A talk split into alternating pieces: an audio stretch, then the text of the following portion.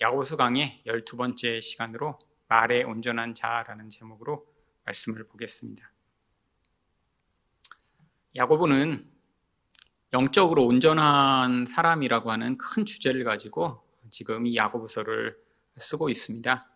그래서 1장과 2장에서 바로 이런 영적 온전함을 갖기 위한 그런 몇 가지 모습들에 대해 이야기를 했죠. 1장에서 이미 그런 영적으로 온전한 사람은 그 말을 잘 절제할 수 있다라는 이야기를 했습니다. 그런데 이 말에 대해서는 더 자세하고 또 깊이 설명을 하고자 이 3장에서 더 구체적인 예를 들어가며 이 말에 대한 온전함을 설명하려고 하는 것이죠. 그래서 1절은 이렇게 시작합니다. 내 형제들아 너희는 선생된 우리가 더 큰 심판을 받을 줄 알고 선생이 많이 되지 말라. 선생이 되면 심판을 더 많이 받게 된다는 것은 무슨 의미인가요? 결국 선생이라고 하는 자리가 다른 사람을 말로 가르치는 자리입니다. 그런데 이렇게 말로 다른 사람을 가르치다 보면 물론 자신의 삶에서 자신이 그렇게 살아가고 있지 않은 어떤 부분에 대해서도 정답을 이야기할 때가 많이 있습니다. 특별히 야고보가 이야기하는 선생은 교회에서 가르치는 그런 말씀을 가르치는 저와 같은 그런 목사 또 교사들을 이야기하겠죠. 차라리 세상에서 수학을 가르치는 사람은 거짓말을 하기 쉽지 않습니다. 수학은 거짓말을 하면 절대 안 되죠. 정답만을 얘기해야 되기 때문에 사실은 수학을 가르치면서 사람들에게 거짓을 이야기하거나 나는 그렇게 살고 있지 못한데 다른 아이들한테만 너네들은 이렇게 살아라 라고 이야기하는 경우는 없겠죠. 그런데 이 성경이 이야기하는 말씀은 늘 어떤 문제가 함께 내포되어 있나요? 하나님 말씀은 우리 삶 가운데 직접 연관된 말씀입니다. 지식으로 어떤 정보를 제시한 뒤에 아, 이런 이런 정보가 있으니까 뭐 알아서 따라서 살든지 말든지 하세요라는 정보를 주는 게 아니라 그 하나님의 말씀이 자기의 삶에 영향을 미치고 그리고 그 영향력이 정말 맞기 때문에 그것이 진리라는 확신 가운데 선포하는 것이 말씀이죠.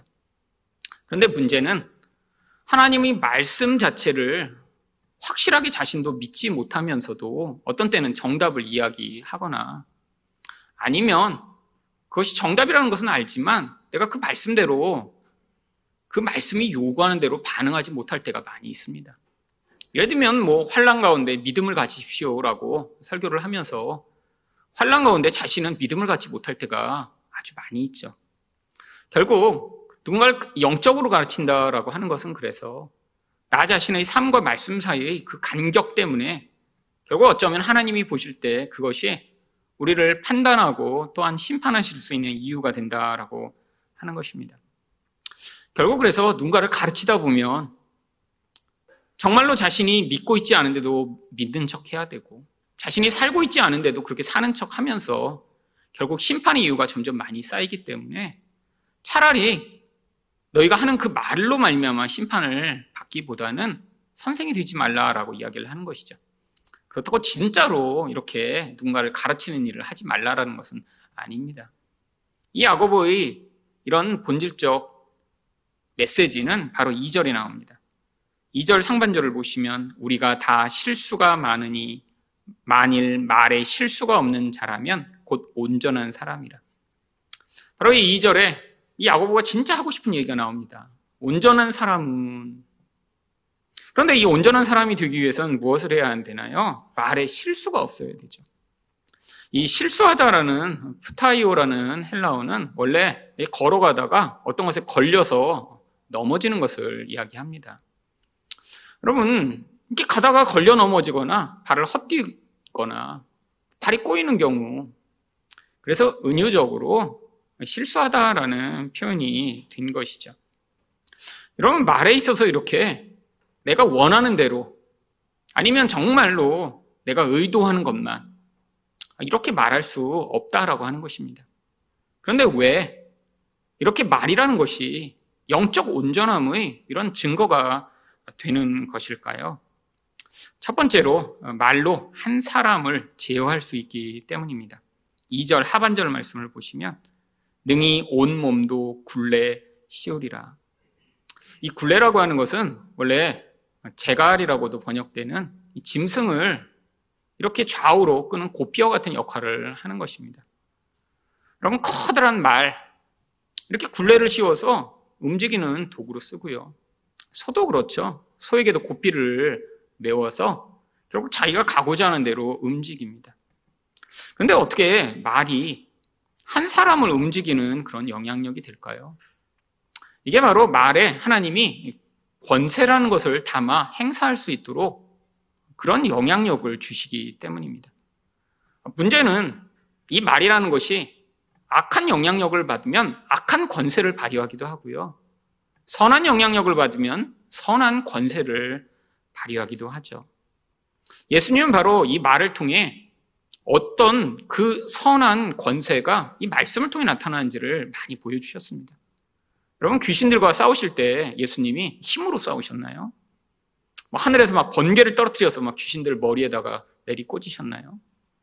여러분, 예수님이 바람과 바다도 어떻게 잠잠케 하셨나요? 말씀으로, 말씀으로. 여러분, 말 가운데 하나님이 영적 권세를 주셨습니다. 여러분, 그게 바로 아담에게 주셨던 말의 권세죠. 하나님이 세상을 어떻게 창조하셨나요? 말씀으로 창조하셨죠. 여러분, 이 말씀이란 게 그래서 어떠한 영향력이 있냐면, 이런 우리가 눈에 들리고 또 글로만 두면 볼 수 있는 그런 아, 단순히 의사소통의 수단으로만 주어져 있다고 생각하는 사람들이 많지만 이 말 가운데 어떤 영적 영향력이 결부냐 되냐에 따라서 누군가를 죽이거나 누군가를 살릴 수 있는 그런 엄청난 한 인생에게 미치는 영향력이 미쳐진다라고 하는 것입니다. 여러분, 하나님의 말씀이 그래서 이렇게 예배 시간에 선포되는 게 중요한 것입니다. 어떤 사람은 이렇게 와서 설교 듣는 이것을 보며 아, 요즘과 같은 멀티미디어 시대에 말씀도 아, 뭔가 영화처럼 만들어서 사람들이 더 잘 볼 수 있고 저를 잘 들을 수 있게 아, 그런 식으로 하는 게 낫지 않겠냐? 아, 이렇게 생각하는 사람들이 있어요. 아이들과 같은 경우에는 설교 말씀을 잘 듣기 힘들어 합니다. 아, 그래서 예전에 제가 있었던 교회에서는 아예 주일학교 교육자를 뽑을 때 조건이 멀티미디어 편집 가능한 사람만 뽑았어요. 왜냐하면 아이들이 설교를 못 들으니까 아예 교육자들이 일주일 내내 하는 일이 뭐냐면 설교 대신에 멀티미디어를 만들어 갖고 10분, 20분짜리 그런 다양한 동영상을 편집한 그 영상을 보여주는 거예요.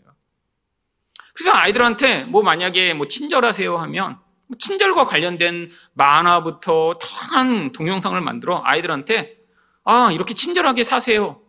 이렇게 그 아이들이 그걸 보고 설교를 들었다라고 할 수 있도록. 여러분, 근데 이 멀티미디어 편집하는 게 아주 쉬운 일이 아닙니다. 우리가 보면 뭐 10분짜리 이렇게 보면 아, 10분 정도 걸렸나 그러는데 여러분 10분, 20분짜리 멀티미디어 하나 만드는데 3, 4일씩 밤을 새더라고요. 여러분, 근데 사람들이 왜 그렇게 정말 엄청난 노력, 정말 그렇게 많은 노력을 기울이며 그 일을 했냐면 아이들한테 멀티미디어로 더 자극적이고 더 기억에 남게 그런 하나님 말씀을 들려주면 아이들이 영향을 받을 것이라는 그 근거 안에서 그렇게 된 것입니다. 여러분, 여기서부터 모든 전제가 잘못됐어요. 여러분, 하나님의 말씀이 왜 이렇게 말씀으로 선포되도록 하셨냐면 이 말이라는 것이 정보 전달이 도구만이 아니라 그 안에 사람을 통해 하나님이 이런 영적 영향력을 결부시키셔서 다른 사람의 영에 영향을 미칠 수 있는 그런 영적 힘으로 전달을 할 수 있도록 하나님이 이 말을 여전히 사용하시기 때문입니다.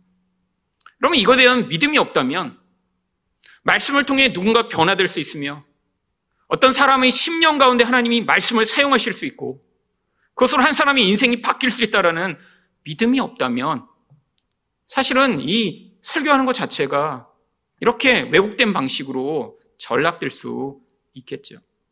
지금 바로 야고보는 그 이야기를 하고 있는 거예요. 문제는 이 말씀을 통해 선한 영향력을 미쳐야 되는데 한 사람을 지배하고 있는 악한 영향력, 옛사람의 힘이 그 사람의 본질을 지배하고 있다면 그 말을 통해 결국 누군가를 파괴하고 죽이고 악한 방식으로 영향을 미치는 영향력을 미치게 되기 때문에 결국 여기 있는 것처럼 이 말을 통해 결국 어떤 것에 영향을 미치는 그런 강력한 힘이라는 것을 인식하라라고 이야기를 하고 있는 것이죠. 그래서 3절과 4절에는 이 말의 힘이 얼마나 강력한가 두 가지 예를 듭니다. 3절을 보시면 우리가 말들의 입에 재갈 물리는 것은 우리에게 순종하게 하려고 그 온몸을 제어하는 것이라. 여러분 커다란 말을 움직이는데 입에다가 재갈을 물려 오른쪽 왼쪽으로 움직일 수 있듯이 이 말이라는 것이 그런 영적 권세를 발휘할 수 있다라고 하는 것이죠. 또한 4절을 보시면 또 배를 보라 그렇게 크고 광풍이 밀려가는 것들을 지극히 작은 키로서 사공의 뜻대로 운행하나니 여러분 배의 키가 그 배의 크기에 비하면 아주 작습니다. 그래도 그 방향키 하나로 배 전체가 움직이듯 지금 야고보는 이 두 가지 예 다 어떤 예를 들고 있나요? 아주 작은 것인데 큰 존재를 움직일 수 있는 힘으로 이야기하고 있는 것이죠. 이게 말에 주어진 영적 힘이라고 하는 것입니다. 자기를 향해서든 남을 향해서든 이 말이 미치는 영향력이 이렇게 강력하다라고 하는 것이죠. 여러분, 이렇게 성인이 돼서도 자라오면서 받은 많은 상처들을 극복하지 못하는 그런 상처 입은 사람들이 있습니다. 그런데 대부분의 경우에 뭐 가장 가까운 사람에게 상처를 받았죠. 그런데 뭐 육체적으로 엄청난 학대를 받거나 그런 경우보다는 대부분 말을 통해 학대를 받습니다. 대부분 또 그 말을 통한 학대가 누구로부터 이루어지나요? 부모로부터 이루어집니다. 여러분, 우리 또한 이렇게 어떤 사람에게 그런 악한 영향력을 미쳤다면 이거 얼마나 나쁜 것일까요?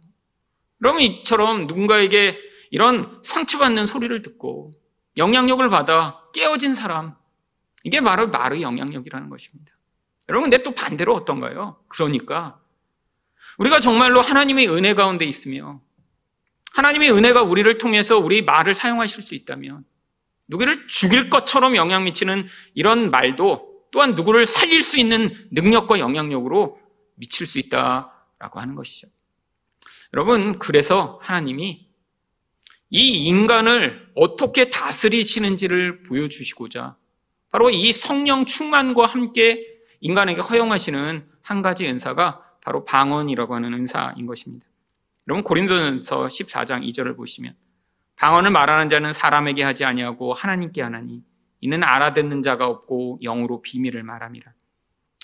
여러분 이 방언이라고 하는 것은 사실 원래의 원어 자체가 우리가 흔히 생각하는 다른 지역의 언어를 말하는 그런 방언이라는 뜻이 아닙니다. 그냥 혀라는 뜻이에요. 글로사라고 하는 헬라어를 번역한 것으로 영어로는 그냥 텅이라고 번역되고 있습니다. 근데 이게 이제 한글로 번역되면서 그냥 방언이라고 되니까 누군가 방언을 얘기한다면 외국어나 뭐 이런 특별한 언어를 얘기하는 것처럼 생각하고 있는데 방언은 그런 의미가 원래 아닙니다. 그냥 하나님이 우리 혀를 사로잡으심을 보여주는 증거라는 거예요. 그런데 이게 영적 현상이라는 것입니다. 그럼 제가 늘 말씀드리지만 왜 영적 현상이 혀를 사로잡으시는 이런 이상한 방식으로 나타날까요? 차라리 춤을 추게 하시면 훨씬 좋을 것 같은데. 그럼 막 몸치도 막 은혜를 받아서 막 춤을 추고. 또 가끔씩 그런 사람이 있더라고요. 이전에 춤을 못 췄다가 하나님이 성령이 충만을 하고 해서 제가 아, 춤을 배웠다고. 모르죠. 뭐 그런 식으로 하나님이 미치시는지. 하지만 성경에서 명확하게 이런 성령 충만과 함께 나타나는 아주 중요한 현상으로 하나님의 혀를 사로잡으시는 이 방언에 대해 이야기를 합니다. 왜냐하면 인간의 영이라는 것은 결국 인간의 본질 안에서 영향을 미쳐서 한 존재의 지정의와 아니 육체까지도 영향을 미치는 가장 근본적 영향력이기 때문이에요. 하나님이 우리에게 오셔서 우리를 사로잡으시는데 가장 먼저 하시는 것이 그래서 우리 근원이 되는 영을 하나님이 다스리심으로 말미암아 그 영적 다스림 안에 우리 전 존재가 영향을 받고 있음을 증거로 보여주시는 현상이 바로 방언이라는 것입니다. 그렇기 때문에 다른 언어로 이야기하지 않아도 괜찮아요.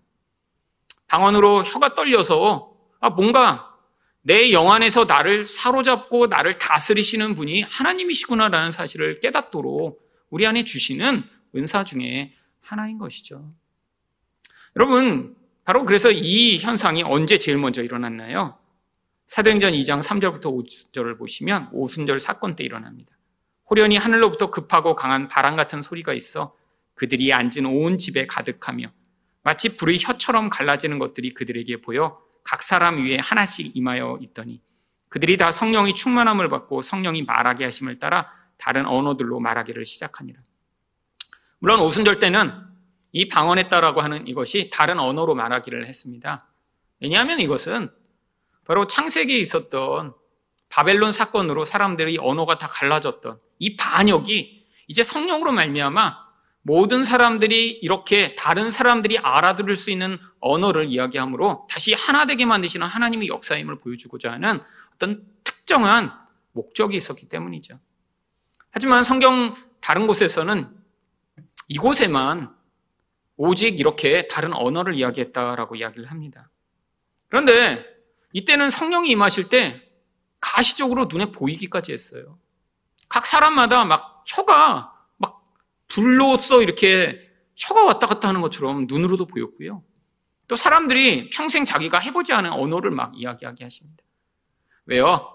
이게 첫 번 인간에게 하나님의 성령으로 이 죄 문제가 해결된 인생 가운데 찾아오시는 하나님의 다스리심을 보여주는 특별한 역사적 사건이었기 때문이죠. 하나님이 일로 말미암아 인간을 다스리심으로 결국 이 말이 다스림을 받은 자가 하나님의 온전한 다스림 가운데 있다라는 것들을 이때부터 보여주시고자 하신 것입니다.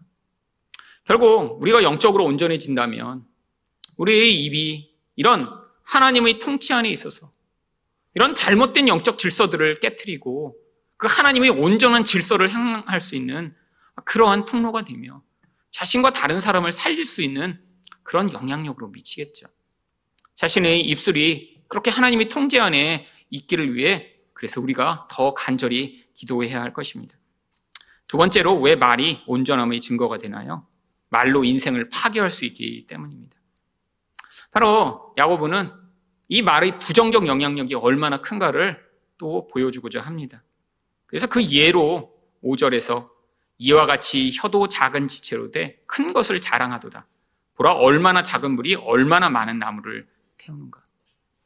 앞에서는 바로 말의 재갈이나 큰 배의 키처럼 작은 것이 어떤 큰 존재를 움직이는 영향력으로 이 말을 이야기했다면 여기서는 불꽃 하나였는데 아, 그게 엄청난 파괴력을 가지고 있는 강력한 힘임을 보여주고 있습니다. 근데 말이 그렇다는 거예요. 무엇을 파괴하는데요? 인생을 파괴하는데요. 그래서 6절 상반절에 혀는 곧 불이요 불의 세계라. 여러분 혀가는 그래서 가장 악한 일이 결국 불의라는 거예요. 그럼 불의가 무엇인가요? 관계를 파괴하는 것을 불의라고 합니다. 말로 하나님과의 관계가 파괴되고 말로 다른 사람과의 관계가 파괴되는 일이에요. 여러분 결국 이런 관계를 파괴하는 이 말의 영향력이 결국 그렇기 때문에 인간의 죄악과 사탄의 영향력으로 결국에는 공동체를 파괴하며 관계를 파괴하는 가장 무서운 도구로 사용될 수 있는 것이죠. 결국에는 그래서 말 한마디로 사람들이 상처를 입고 말 한마디로 교회가 깨지고 말 한마디로 관계가 파괴되는 그런 무서운 영향력이 나타나는 것입니다. 그래서 그 영향력을 또한 6절 하반절을 보시면 혀는 우리 지체 중에서 온몸을 더럽히고 삶의 수레바퀴를 불사르나니. 이 혀의 영향력이 몸도 더럽힌대요. 그런데 심지어는 삶의 수레바퀴를 불사른대요. 이 수레바퀴는 인생을 비유한 것입니다. 여러분, 말 한마디로 인생 전체가 파괴된 그런 사람들과 그러한 존재들. 결국 이것이 이 말에 단순히 어떤 말만이 아니라 강력한 영적 영향력이 담겨 있음을 보여주고 있는 것이죠. 이처럼 이 말이라는 게 위험하다는 것입니다. 이 말을 통해 사람들은 아무 의미 없이 말을 하고 아무 의미 없이 말을 내뱉을 수 있지만 이 말이라는 것이 이런 영적 영향력이 담기면 엄청난 무서운 파괴력을 가지게 된다는 것을 가르치고자 하는 거예요. 그래서 6절 하반절을 보시면 그 사르는 것이 지옥불에서 나느니라. 여러분 말을 통해 누군가 그렇게 불타는 것처럼 파괴적 영향력을 받았어요. 근데 그 영향력의 그 불꽃이 어디서부터 왔다고요? 지옥불로부터 왔다고요. 여러분, 지옥이라고 하는 이 성경의 의미가 무엇인가요? 가장 강력한 파괴, 가장 강력한 어두움, 가장 악한 영향력을 지금 지옥이라는 단어로 사용하고 있는 거예요. 그래서 말을 통해 누군가 이렇게 파괴되고 누군가에게 악한 영향력을 미쳤다면 그것이 단순히 그냥 그 사람이 한 말이 아니라 말에 담긴 이런 악한 영적 영향력으로 말미암아 결국에는 한 존재를 파괴하는 그런 영적 힘으로 미치게 된다라고 하는 것이죠. 여러분 이 말의 이야기를 왜 하고 있나요? 인간은 말을 하지 않고는 살 수 없기 때문입니다. 근데 우리가 이런 영적 영향력이 어떤가를 알지 못하면 말에 대한 가치나 말에 대한 그 중요성을 우리가 인식하지 못하고 그냥 아무렇지도 않게 반응하다가 결국 그것이 가지고 있는 그 악한 영향력을 우리가 간과한 채로 인생을 살 수 있기 때문이죠. 그리고 또 착각하고 있는 것입니다. 아, 내가 나는 영적으로 온전해. 여러분, 지금 이 야고보는 바로 교회의 교인들한테 쓰고 있는 거예요. 자기들은 영적으로 굉장히 성숙하다고 스스로 생각하고 있어요.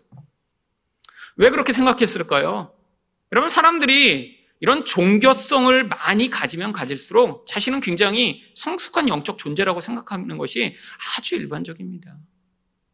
여러분, 그래서 교회가 시간이 지나고 오래될수록 어떤 방식이 점점 일반화되나요? 무엇인가 그 교회가 가지고 있는 아니면 그 집단이 가지고 있는 어떤 종류의 종교성이 점점 강화됩니다. 그리고 그것들을 하고 있는 사람들은 굉장히 성숙한 사람이에요. 여러분, 근데 그렇지 않다라는 거예요. 지금 이 야고보는 아니, 그런 네가 얼마나 기도를 많이 하고 있는지, 얼마나 예배를 빠지지 않고 드리고 있는지, 그런 거가 너희 종교성, 진짜 영성과 성숙을 보여주는 게 아니라, 네가 네 말을 얼마나 그런 남을 살리고 거룩한 용도로 사용하고 있는지를 살펴보며 네가 만약에 말을 통해 누군가를 파괴하고 있다면 너는 영적으로 지금 어린아이에 불과해. 이런 마귀와 죄악의 도구가 돼서 끊임없이 누군가를 악한 영향력을 미치는 그런 지금 자리에 있다라는 것들을 네가 생각하라라고 지금 이 이야기를 하고 있는 것입니다. 내가 우연히 한마디 했는데 누군가 그 얘기를 듣고 위로를 받고 내가 우연히 그냥 깊이 생각하지 않고 누군가를 위해 얘기를 해줬는데 거기서 사람들이 지혜를 발견하며 내가 누군가에게 그냥 아무렇지는 않게 그냥 조언을 해줬는데 누군가 그걸 듣고 따랐더니 아, 정말 인생의 길이 달라지는 이런 놀라운 영향력이 우리 모두에게 있어서 이곳에 와서 함께 나누는 시간이 정말 우리에게 축복이 되고 은혜가 되고 기쁨이 돼요. 이곳에 우리가 함께 있기 때문에 서로 서로에게 그런 긍정적이고 놀라운 가치 있는 영향력으로 함께 하나님의 백성으로 온전하게 지어져 가는 데 있어서 이 하늘사랑 공동체가 서로에게 깊은 영향력과 은혜의 통로가 되기를 간절히 소망합니다.